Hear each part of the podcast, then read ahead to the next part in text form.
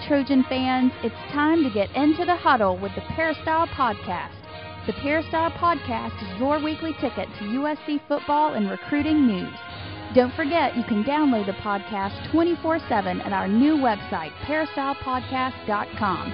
And now, here's the host of the Peristyle Podcast, U S C football dot com publisher, Ryan Abraham.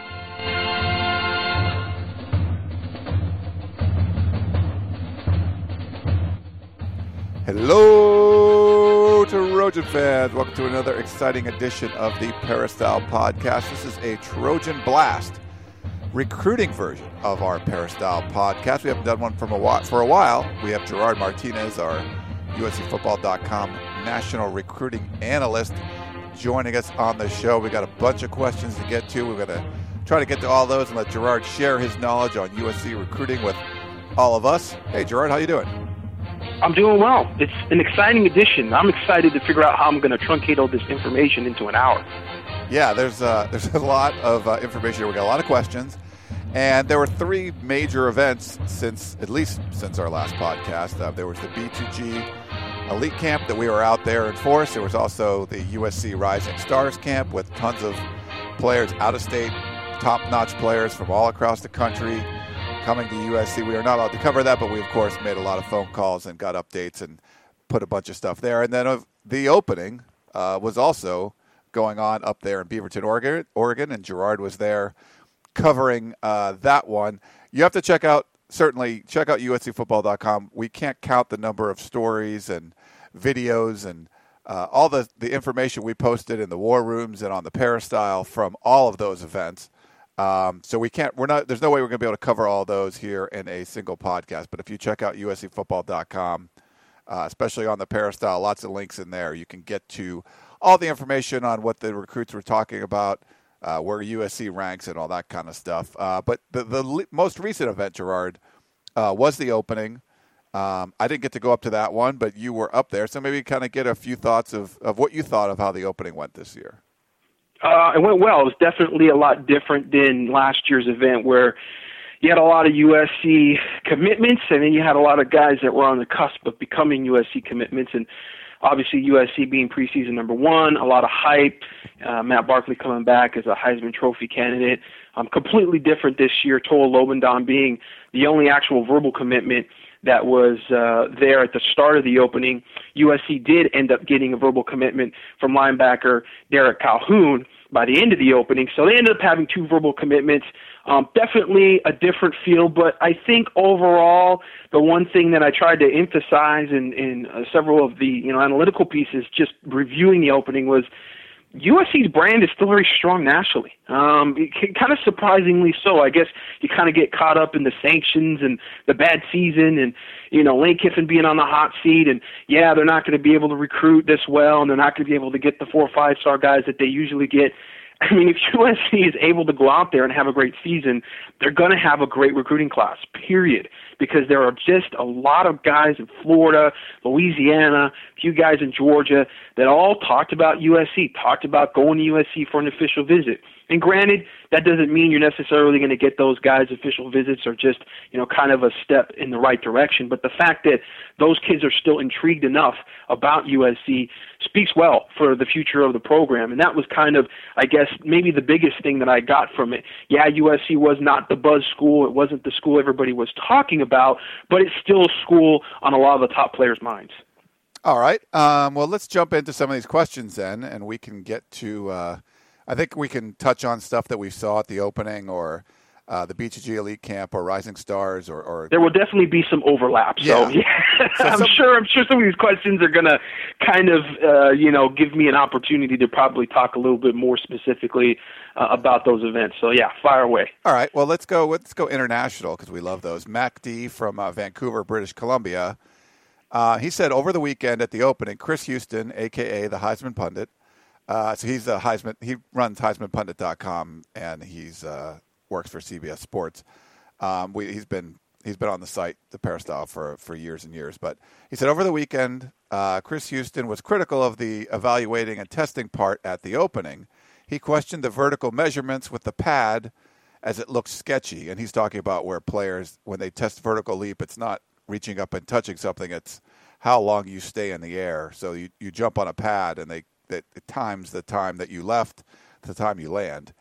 Uh, a responder said about the pad is it uses sensors to time when you leave the ground and when you land.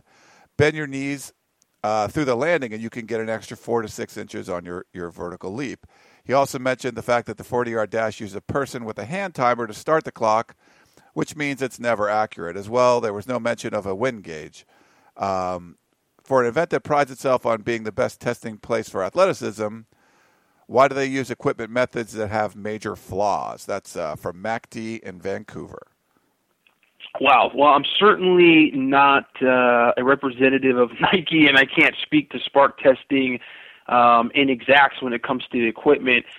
I think it's high school football, and there's still this sense that to make it interesting, I think, for the public, the testing scores have to be in the realm that are referenced to the N F L game and what people see at the N F L combine. Truth be told, you know, the faster times you're going to see from high schoolers are, are probably four fives, high four fives, four six. Those are probably the fastest times you would see if you're looking at this and you're putting in the context of same exact equipment and you're paralleling how the N F L guys do it at the combine, and you put those high schoolers in that same environment. We see it a little bit at the Army All-American Combine because they use laser testing, and a lot of the kids scratch their times because it's four six, four three, and these are guys that at their high schools are running four three. And so when you're talking about a four six and all of a sudden, you, you know, four seven, and the kid's going, that's that's crazy. I, I, I'm a four three eight guy. Well, you're a four three eight guy in the thirty-eight-yard dash with your high school coach who's just kind of here with the hand time running downhill. And so it's it's a different thing, and I think to keep people a little more aware of what's going on and interested in what's going on, the numbers are, are, are maybe put in a different context, and it would be the hardcore, you know, this is the N F L Combine, and, and these guys are, you know, going to be millionaires here, and everybody wants to know the exact, uh, you know, measurements of every kid and every person that comes through the Combine. I think with this, it's more of a relative thing. I think you're looking at, you know, who's the fastest guy of an event, because the opening is the best of the best. I mean, you have a, a one hundred fifty guys, and you got all your four-star and all your five-star guys. There's a couple guys that aren't there, you know, every year. A guy like maybe, you know, Bill Peppers who doesn't go to any camps. But for the most part, you got the best of the best. So you're really, I think, more relatively looking at those guys and comparing them side by side. You know, with the, the vertical leap, a lot of criticism came because Speedy Norrell, uh, a receiver from New Orleans that U S C's recruiting, he jumped a forty-five point three inch vertical. And that's, you know, literally a better vertical leap than I think uh, the record of the N B A Combine, which I think is like forty-four six. So obviously people are going to be very skeptical of that. They're going to be very uh, critical of, of the methods and, and how they're not necessarily accurate. But again, I think you kind of have to look more relatively as, you know, how did Speedy Norrell do to the next best receiver at the event? And you're really you're really comparing that way um, because it is kind of a made-for-T V thing. And at the end, you know, when they start doing forties and what have you, you know, you start to see guys are they're running a little faster maybe. Um, you know, one guy, I, I I can't remember who it was, went from running like a four five five and then his next time was uh, like a four four flat, almost like a four three nine, and that was a huge jump.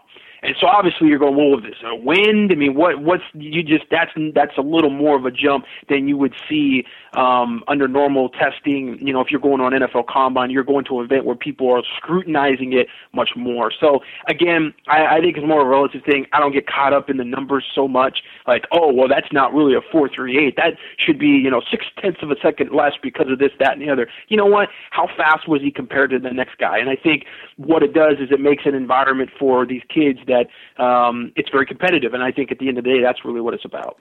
Yeah, certainly. I mean, it's. I, I don't think you can go in and compare that ver- someone's vertical leap at the at, you know during Spark testing to someone else's that is, you know actually like at the what we saw at the uh, Army All-American Combine, things like that. Like it's it's just a different measurement, but they are compared the same to each other. So I think you can you know the Spark champion's probably a really good athlete, and. Uh, But, you know, you kind of if they all do the same thing, then that's how you kind of keep the comparisons going there. Yeah, exactly. Um, Well, let's go to a voicemail question. Uh, here's our buddy uh, from back east. He has another question for you, Gerard. Here you go.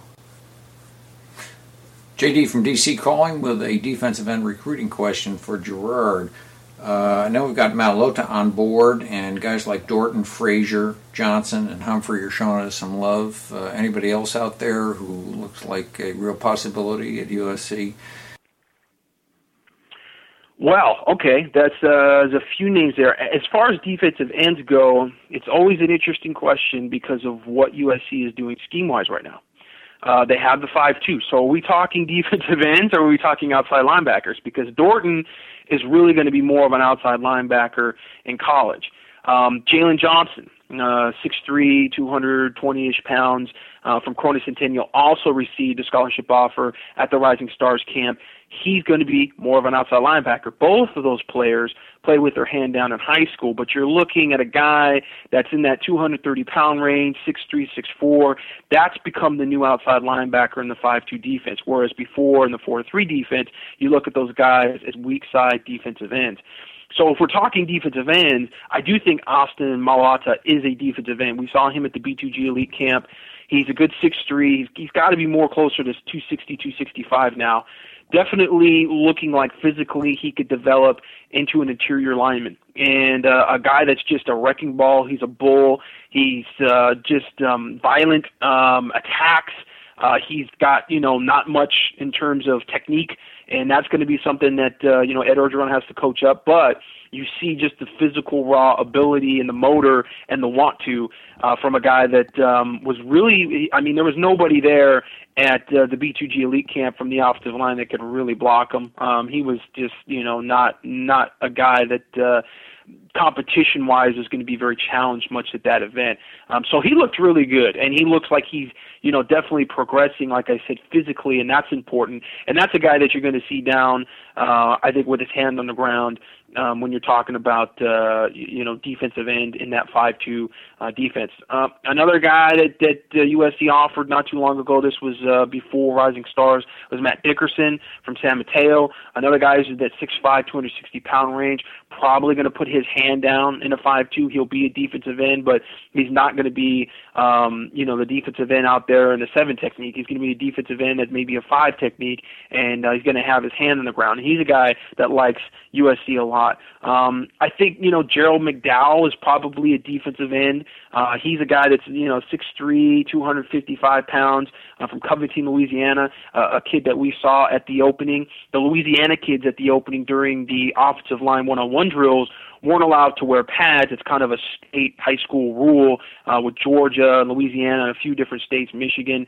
Um, and so with him, he wasn't able to go in pads, but, you know, watching him without pads, definitely uh, a guy that uh, has the quickness and uh, has the uh, the ability to get upfield enough to be a defensive lineman um, and the outside of a five two type defense. Not going to put him at outside linebacker. He's not going to stand up. He's not going to be like Morgan Breslin or Devon Kennard, but he's going to be a guy that will play, you know, the, the really more of a, if you're looking at it as a four three, he'd be a three technique. But because it's the five two, he's going to be a defensive end in that system. Um, same goes for Jared Willis the third. Another guy, you know, that's six three, six four range, uh, two hundred sixty pounds, going to be a defensive end in the five two. He's another guy, like McDowell, wants to officially visit U S C. Malik McDowell, another guy uh, from Detroit, Michigan, a guy that we saw in Chicago at the five-star challenge. He's much bigger. He's more in that six five, two hundred ninety pound range, but still in the five two, you see him most likely playing defensive end. He would be more of, you know, what you would see from uh, Leonard Williams, a big, tall, rangy, you know, in a four three system, that's a three technique. But in this defense, he's going to be a defensive end and a guy that, uh, with that length, can get upfield in a one-gap defense and really be hard on the passing game because he's so long. He really kind of takes up those passing lengths just with his hands getting up. Um, so those are the guys that you're looking at for defensive ends.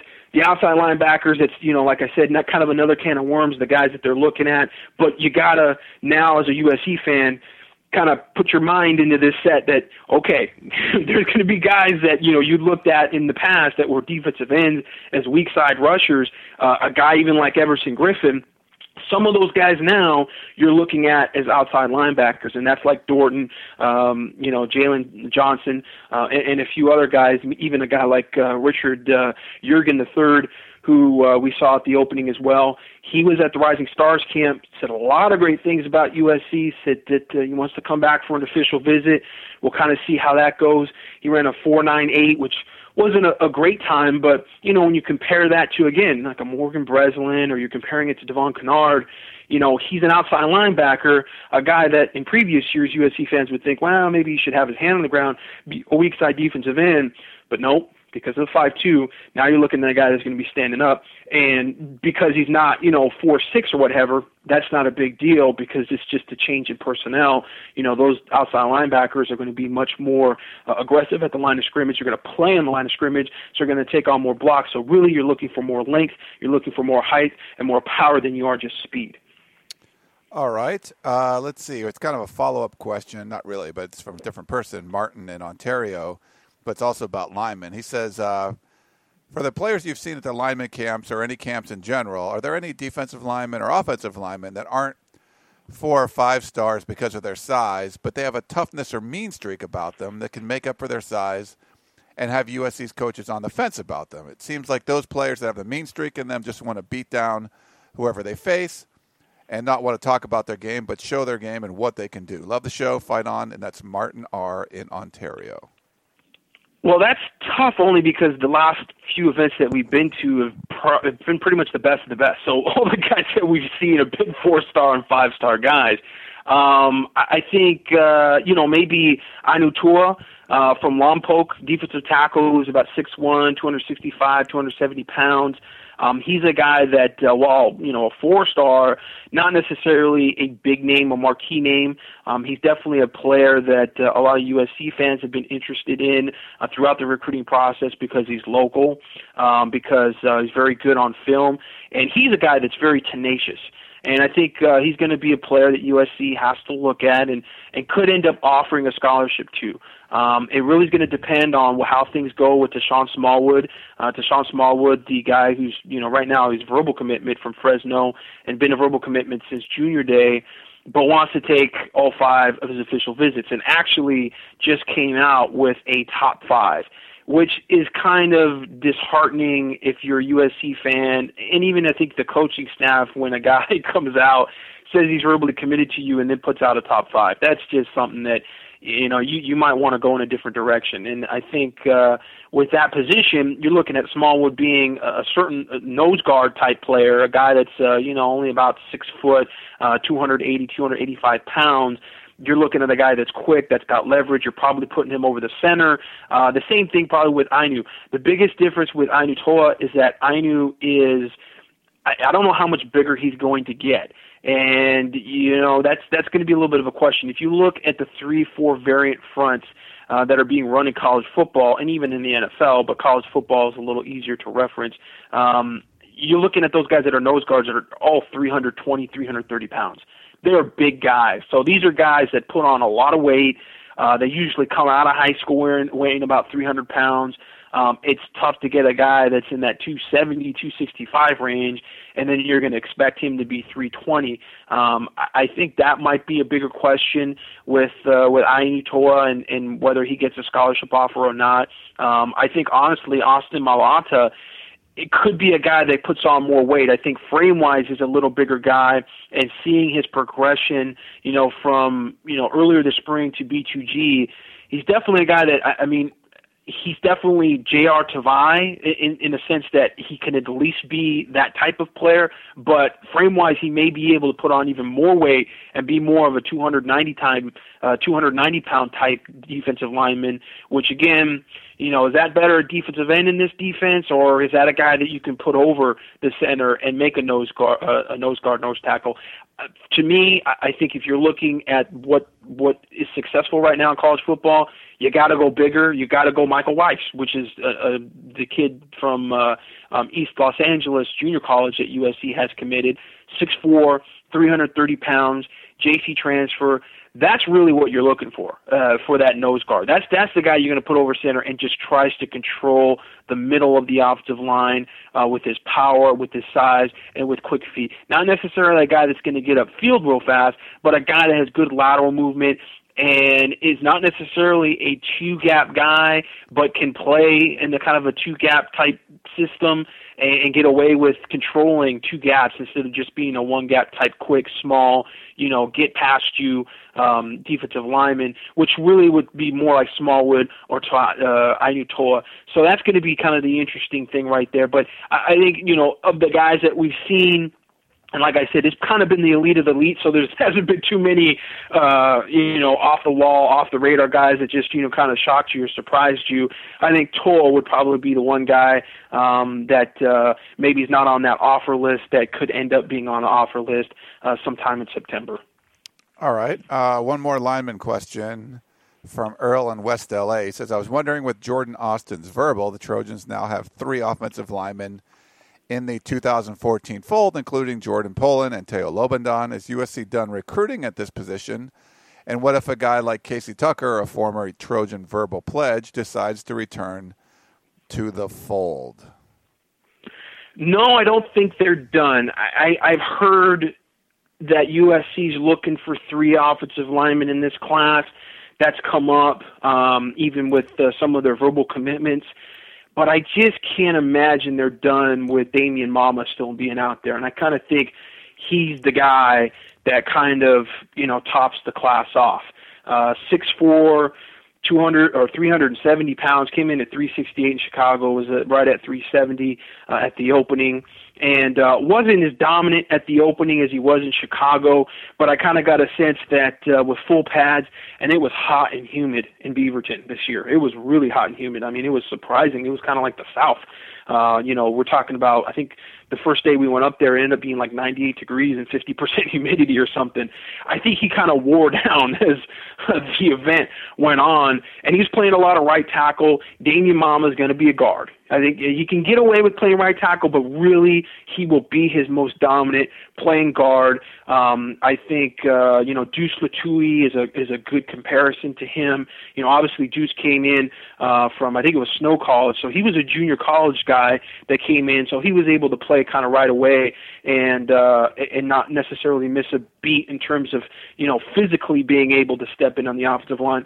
Damian will take a little longer just because he's a high schooler, but uh, he's going to be a tremendous player. Quick feet, great lateral feet, um, just great balance.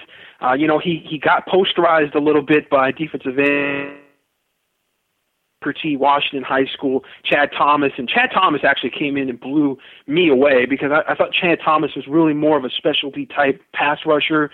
You know, he's been listed at like six four, two hundred thirty pounds, six five, two hundred twenty-five pounds. He came in at six five, two hundred forty pounds, and was just a, a wrecking ball. I mean, he was fast, had the speed and the skill and the finesse of a pass rusher, but just uh, on one play came up and just, just basically bull rushed Damian Mama. And I think Damian just wasn't even thinking that this guy was going to come in and bull rush him, and just got his hands into his chest, put Damian Mama right on his back. And that's probably one of the few times in his entire life that Damian Mama has looked like a turtle on his back. And uh, that was kind of a, a, a highlight, surprising, shocking type rep, and there's, you know, they don't come uh, very often, and when they do come, you, you know, everybody kind of goes, whoa, and uh, that was uh, kind of one of those deals there. So he had, you know, Damian Mama had a few reps where he wasn't his best, and like I said, kind of looked tired, just kind of looked like, you know, it had been a long summer for him. Um, and, you know, even at the B two G elite camp, he actually didn't participate a whole lot because of his knee. So I don't know how much his knee was hurting him. Don't want to give him any built-in excuses, but he still played great. And, you know, who else played great was Teo Lobendon. Kind of to digress a little bit, Teo Lobendon, who now is six three, two hundred ninety pounds, which, again, kind of a shocking little bit of a revelation there that all of a sudden now he's at two hundred ninety pounds. This is a guy that was two, like two seventy last year, um, was really good, ended up in the top five offensive linemen of the entire uh, event at the opening, and played left guard, played even some left tackle. Um, you know, he kind of struggled early on in pass protection, But as time went on, uh, he started to play better. Um, he was a guy that took a lot of reps. I think you got to give him a lot of credit for stepping up and taking rep after rep after rep. I mean, he was jumping in there and taking a ton of reps. He's very tenacious that way. And I think, you know, as an interior lineman, unless he grows more, which is possible. I mean, his dad, Vince, is a really tall, big guy, and I know I mentioned this a lot on the Peristyle, but, you know, you always have to kind of keep an eye out for the family tree and kind of, you know, how guys might, you know, turn out because of their bloodlines. His dad is a good six five, almost six six. So, you know, he could still grow and end up being a left tackle, but right now I kind of seen him really being maybe a center because he's got those long arms. Even though he's about six three, he's got those long arms, and now you got talking about two hundred ninety pounds, smart kid, early enrollee.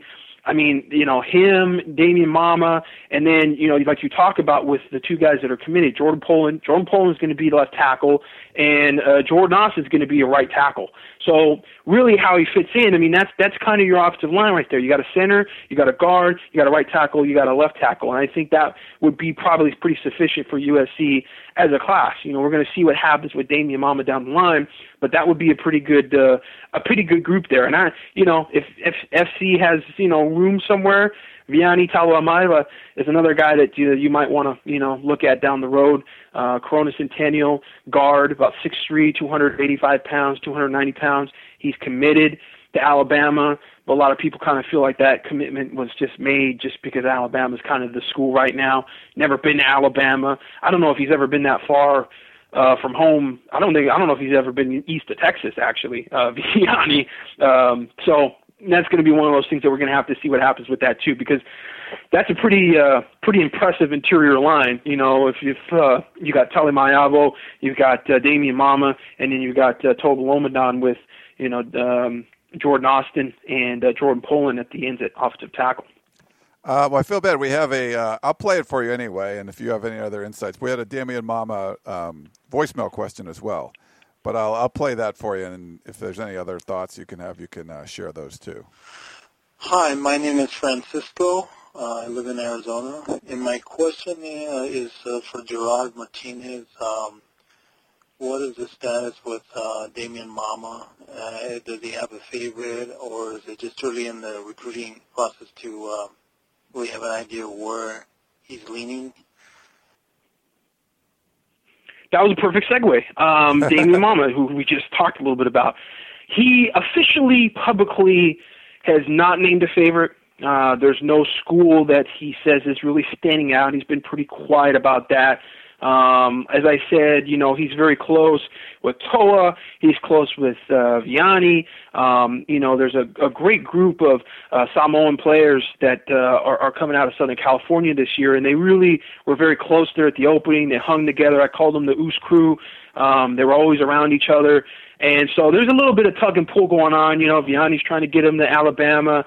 Uh, Toa's trying to get him to U S C. My vibe is that U S C is the clear leader. I think, um, you know, family-wise, I think he's grown up a U S C fan. I think he likes U S C. I think he ends up wanting to stay close to home with his family. And I just think that that's kind of where the outcome uh, is headed right now. Things can change. And obviously with U S C, and you know, I've said this, and I have to say it almost every recruiting podcast, you know, so much is going to impact recruiting on the field this year. You know, if, if, If U S C can't win and the coaching staff's not going to be there, then you have to go and start to look at who, who, what coaches are going to be there. How are they going to recruit? How well are they going to recruit? What kind of ties do they have to Southern California? What kind of ends do they have with specific recruits? Were they recruiting this region uh, when they came from their previous jobs? Um, you know, if U S C wins and Lane Kiffin is still there, you know, how are they able to follow up uh, with recruiting? This staff has been a very good recruiting staff, and like I said, they still seem to have their their brand in the heads of some of the top kids nationally, even out of state. So it's not like, you know, they can't win eleven, twelve games and all of a sudden, boom, you know, they pull in a top recruiting class. So I think it's really a positive thing for U S C in both ways, because I think if they win, you get twelve games, eleven games this season. I think this staff with Lane Kiffin is a really good recruiting staff. They're going to get their guys. They're going to build on that momentum of having a winning season and, and probably going to a B C S bowl game. And if this staff can't do it, I think U S C brings in a staff that's still going to be a good recruiting staff, because I think there's still a, a great understanding of the value of having guys that could go out there and, and recruit nationally, and maybe, you know, be even a little better about the local guys. I think that's maybe, if there's one criticism, is, you know, having a little more emphasis on recruiting Southern California first and locking it down. And, you know, if you bring in a new coaching staff, that's going to be talking point number one. We're going to put a fence around our backyard. It's what every coach says that's uh, hired in a region that's got a great talent pool, and obviously Southern California and California in general, fantastic talent pool. So that's going to be talking point one. Uh, but definitely still a coaching staff with, you know, those type of uh, ties in other regions where you can, you know, kind of pickpocket a few guys from maybe a Florida or Louisiana or Georgia or back east in Virginia, wherever it may be. So um, it's kind of, I, I think, going to be positive for, for U S C from recruiting front, either way, but still things are going to be impacted. Things are going to change. It's going to be kind of a, a little bit of a roller coaster to see how it all plays out. And one of those guys like Damian Mama, that's why so many schools are lined up from out of state, like Oklahoma and Alabama, Notre Dame, and, you know, Florida. They want to see if U S C slips up and maybe, you know, they don't, they don't, Uh, make the right hire, or, or or something happens where there's hesitation where they can convince a kid like that to come out of state, which I think otherwise he wouldn't leave home. All right. Uh, oh, there was one other one from Earl in West L A. He wanted to know about David Sills, the uh, U S C quarterback commit. He goes, is he a senior now or a junior? And if he's a senior, we'll be enrolling next spring. He's actually a junior, class of two thousand fifteen. And uh, Gerard wrote some stuff about him competing with uh, Josh Rosen, the Saint John Bosco two thousand fifteen quarterback at the uh, U S C Rising Stars camp. Yeah, Josh Rosen and Ricky Town. We actually have a follow-up with Josh Rosen uh, that's probably going to go up later tonight, maybe tomorrow morning, um, just talking with him more about U S C and the U S C scholarship offer. And, um, you know, Stanford's his big leader. Um, but, you know, Ricky Town, the quarterback uh, out of uh, Ventura Saint Bonaventure High School, had a great showing at the Rising Stars camp. Uh, that's really one of the things where everybody loses, because we're not there to cover the Rising Stars camp. You know, that's on the N C double A. That's part of their sanctions. It was kind of a, a little kind of backhanded type penalty that they gave U S C, where they had to close down their camps to the public and thus to the media. And so we couldn't be there to see that showdown, but you had the top, you know, three two thousand fifteen quarterbacks, um, and, and maybe, you know, three of the top guys nationally. I mean, I'm hearing a lot of people saying Josh Rosen might be one of the top five players in the country. And that means Ricky Town is probably going to be right up there too, because I'm hearing Ricky Town, from an efficiency standpoint, may actually had a better camp than Josh Rosen. David Sills, who's committed to U S C, and like Ryan said, is a junior, and he will be enrolling as a mid-year two thousand fifteen, not quite as good. Definitely hurt, you know, from everybody that I talked to, the consensus was he was a notch below those two guys. Really, I think the thing that jumped out at everybody is just arm strength. I mean, you're looking at Josh Rosen, he's got a cannon for an arm. I mean, he's a guy that can chuck the ball sixty-five, seventy yards. Uh, Ricky Town's actually got a much better arm than a lot of people think, too. Um, so I, I think, you know, when you're talking spectators and people are watching, they all they all watch the arm strength and can he make all the throws, and I think that's the one thing where Sills just doesn't necessarily stack up. But, you know, as we've seen with plenty of quarterbacks throughout time, you know, Joe Montana being one example, it's not always about arm strength. You know, there's a lot of other factors that go into playing quarterback. So how U S C plays that, do they go ahead and offer scholarships to Josh Rosen and Ricky Town, or one or the other, with David Sills already committed? That's going to be an interesting thing to watch. We're going to see how that all kind of plays out. Um, but it's very possible that that happens. In fact, I would lean towards thinking they're going to have to offer uh, Town and and Rosen, and just kind of have to figure it out as it goes along and see how uh, the season plays out and see how recruiting plays out. All right. Uh, let's see. Let's go to Rundy. And Run D M C? Run D, just R U N D Y. Um, not Run D M C, I don't think so, but we, we could ask him. Rundy, write in if you were a member of Run D M C ever.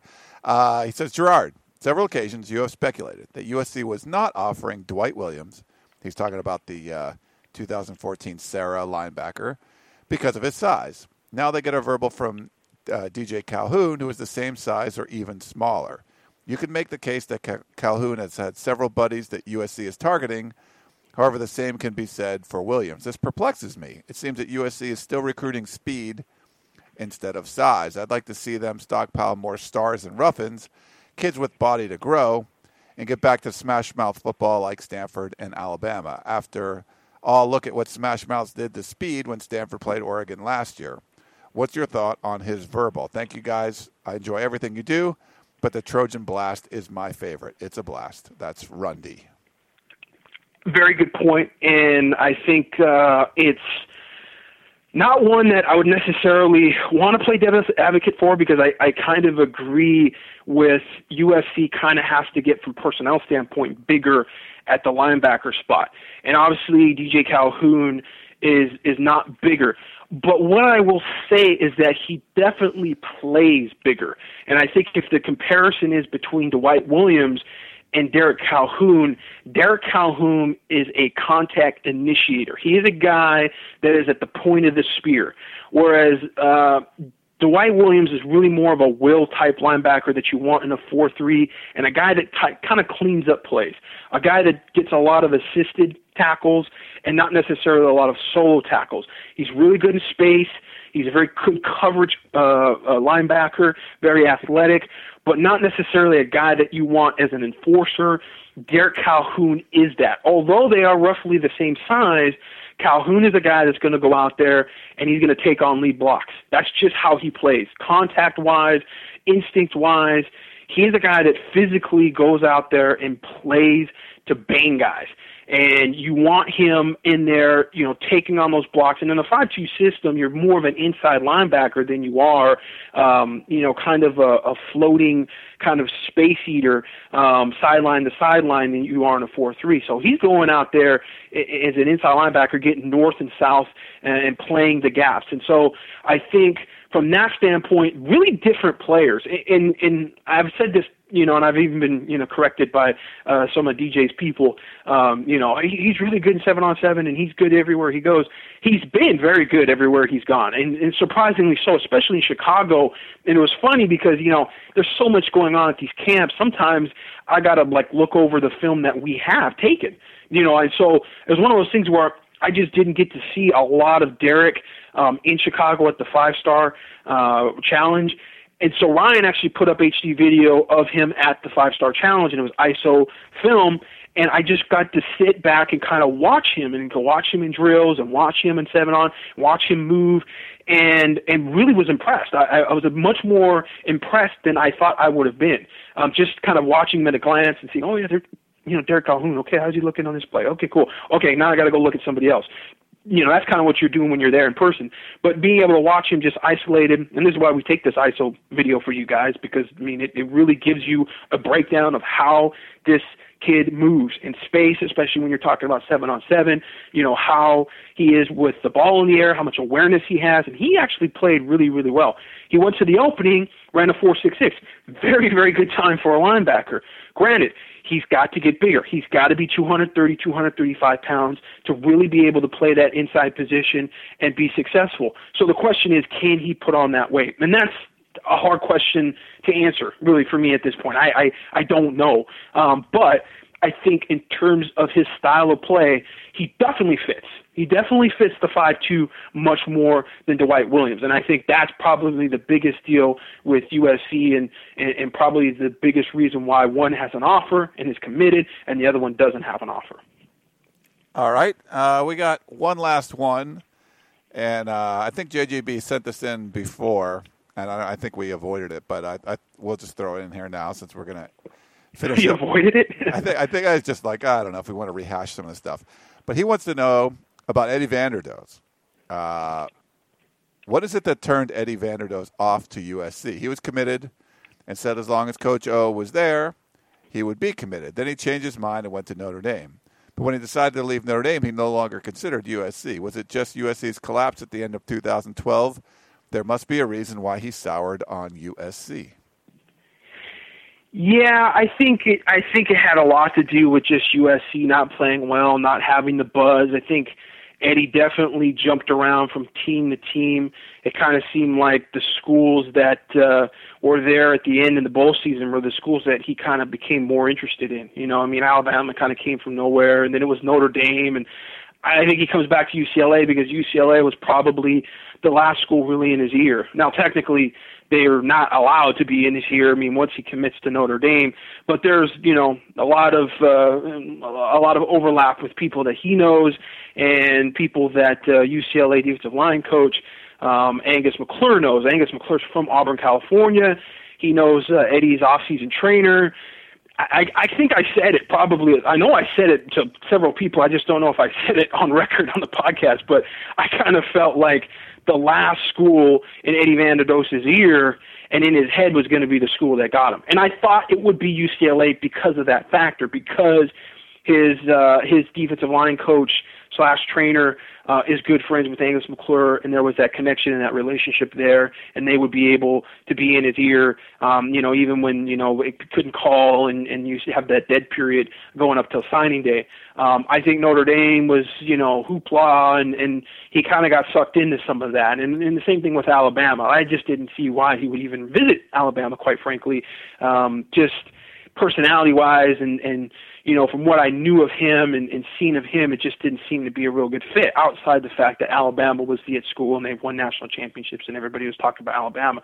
So that kind of, I mean, that from uh, an outside perspective kind of seemed to be how the dominoes were falling. And um, and I think that's why U S C just wasn't wasn't in the picture at the end. I, I think it just had to be, you know, one of those things where they didn't win. There's questions about, uh, you know, the coaching staff.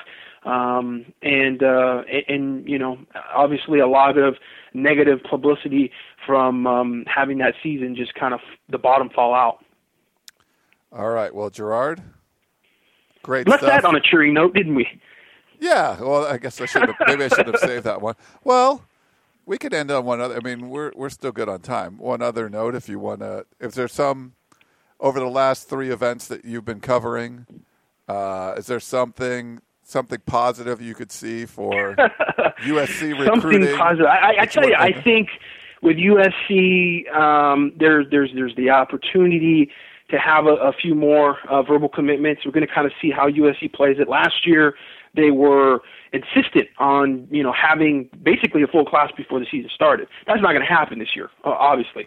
Um, but, you know, if they want to gather a few more verbal commitments, I think they could do it. You know, there's one kid out there that we've talked about in this podcast already that is a silent commitment, from what I understand. And we know, you know, silent commitments don't mean much. Heck, verbal commitments don't seem to mean much these days. Um, but a, a guy that could, you know, definitely pop before the end of the summer. I, I think they've actually got two or three guys that uh, could could commit to U S C um, before the end of the summer. Um, we're just going to kind of see how it all shakes out. It's one of those things that uh, I, I think, um, you know, the the teams that are out there that are recruiting against U S C, those coaches and those schools are definitely, you know, they're they're trying to to you know get the season to play out, try to you know extend the recruiting season a little more. And, you know, seeing how and what happens with the season, if there has to be a coaching change, then they think there's an opportunity there to go in and, and steal kids and, and grab kids. And I think that there's definitely some of those, you know, kind of negative recruiting tactics going on to try to prolong the process to some extent. Uh, but at the same time for U S C, I don't necessarily know that it's a great thing that they have to, you know, grab kids and, and have early verbal commitments. Um, especially if those kids, you know, turn around and say, hey, we want to, you know, go ahead and take oh five of my official visits. Uh, we saw that happen with U C L A, actually, just, uh, you know, uh, last month at the end of the month, they had, um, you know, two uh, kind of big uh, junior college uh, verbal commitments at the offensive line. Um, they had Demetrius Knox come in on an official, uh, unofficial visit, and he was talking up U C L A. Um, and at one point, you know, uh, Derek Calhoun and Malik Dorton uh, were both uh, kids that were heavy leans to U C L A. Malik Dorton almost committed to U C L A. Um, and, and D J. Calhoun, uh, a lot of people thought, was on the cusp of committing to U C L A earlier in the spring. And also now, you know, D J. Calhoun's committed to U S C. Uh, you know, Malik Dorton could be a guy that's committed, you know, maybe at the end of the summer to U S C. Um, and the two verbal commitments that they have in the offensive line, both those guys look like they've, you know, they've flipped and they're going to go somewhere else. One is already at Alabama. So, you know, it's one of those things that uh, we have to take it with a grain of salt. Recruiting at this point and this time of the year It, it really, it really doesn't mean as much as it used to. You, if you can grab those kids that, you know, I think like a Jordan Austin, you know, the offensive tackle from Claremont, you know, six five, two hundred sixty pounds, a kid that is going to, you know, develop a lot, a guy that loves U S C. You know, he may be interested in taking a visit or two, but he's going to be an early enrollee. And you get the sense that he's invested in U S C, you know, committed right basically on the spot. Um, Uh, really likes U S C, really good student. You get to feel like U S C is kind of his school. And in that case, you know, I think, you know, getting those verbal commitments and kind of establishing a base structure for the class. You know, Tua Lobendon, who's up there at the opening, and, you know, he's got his S C uh, insignia, you know, kind of cut into his hair. He's talking S C to all, uh, you know, the, the Polynesian kids up there, and, and, you know, he's sitting there talking to Cameron Robinson, who's, uh, you know, a big-time left tackle from uh, Monroe, Louisiana, who is one of the better players there. You know, he's talking to him about going to U S C on an official visit. So you have, you know, that kind of base group that kind of is the foundation of a recruiting class. I think in that case, you know, you want those guys to commit early, and you want to kind of kind of start to build that earlier in the year. Um, so, uh, you know, the other players that you're after, you, uh, you're after have some reference, you know, and they can call up D J Calhoun and say, you know, why did you commit to U S C? Or, you know, what's up with that U S C? What did you like about U S C? And they can kind of speak on it. So, you know, from that standpoint, I think, you know, it, it, it probably would behoove U S C to have maybe a few more verbal commitments, um, if they can get those guys that are really solid and, and you know, they, they want to pretty much shut down the recruiting process. So um, I think that's a possibility here at the end of the summer. But like I said, you know, we'll see what happens. Yes, we will see. All right. Well, thanks again, Gerard. It was uh, great. We haven't had a show for a little while, so it's good to get some updates and answer all the questions that are out there. And thanks, everyone else, for sending in those questions. And, uh, Gerard, great stuff as always. Thanks. Thank you for having me, and uh, we'll have to do it uh, at some point where we can break down individual events instead of trying to. We had, I think, we had three camps in seven days. So, and I was traveling; I was in yeah. the air most of the time and driving back and forth to Westwood and all kinds of crazy stuff. So we couldn't stop and do a podcast and say, "All right, you know, we're trying to put up like content after content as a content item." Not necessarily a time to, you know, stop and be able to talk about it all. So, uh, you know, that's kind of why we had to smash it all together. But like Ryan said, U S C football dot com, the Peristyle, that's why you actually subscribe to the site, because we have all the updates, and, you know, the kids are basically speaking for themselves on those stories and analysis, and you get to see them, guys like D J Calhoun, and video yourself.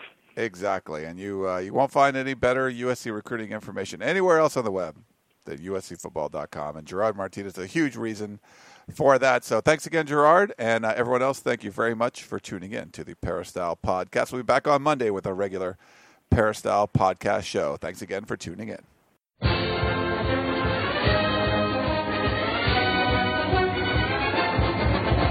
You've been listening to the Peristyle Podcast, presented by U S C football dot com. Be sure to tune in next week for the latest news on Trojan football and recruiting. And don't forget, you can automatically download the podcast directly to your iPod or M P three player for free. Just click the iTunes link on peristyle podcast dot com or search for Peristyle Podcast at the iTunes Music Store.